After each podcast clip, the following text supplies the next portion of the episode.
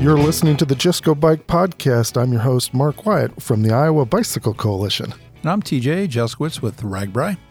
And I'm Kyle Munson, another member of this crazy Just Go Bike Podcast crew. We are giving you a daily quick preview of RAGBRAI, day by day. And we're on day five, the Thursday of RAGBRAI.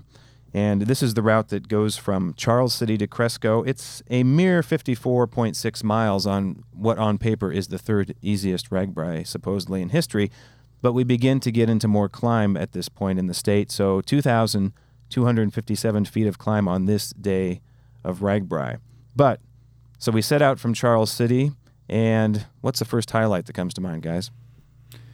Well, I think there's just some neat towns. I mean, we go through Ionia, which we haven't been to in a long time, into New Hampton, which was an overnight town in the past. So those two towns, we've it's been a long, long time since we've been there. Then we get to Lawler, and Lawler is a town that's never hosted RAGBRAI. So um, expect great things. Starlight Ballroom is a, just a must-see. They've got one of the best memorials that I've seen um, to you know the men and women that served uh, at various wars.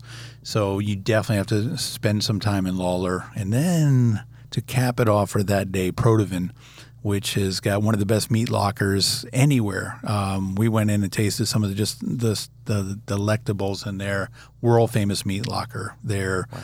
Pilashics. Pilashics. Mm. Mm. I so uh, uh, beef jerky. I, can I get beef jerky there? I'll have to look for that. You you can get all oh, kinds sure. of. I learned more about jerky than I ever knew after Adam gave me a little tour. Um, the word jerky is actually a.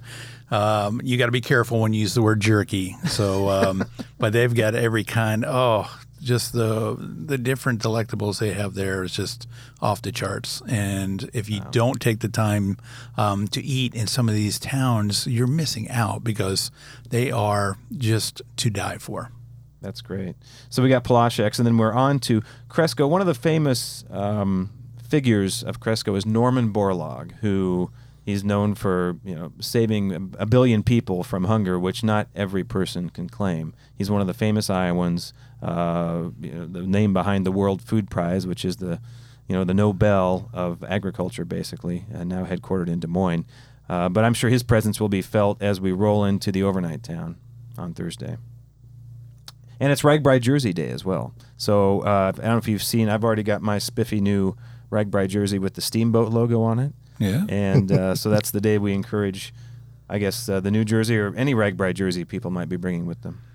Yeah, we started getting into hills. You remember that day, right, Mark? Riding on pre-rod, yeah. you you had your legs probably by day four, but day five we start getting into some climb.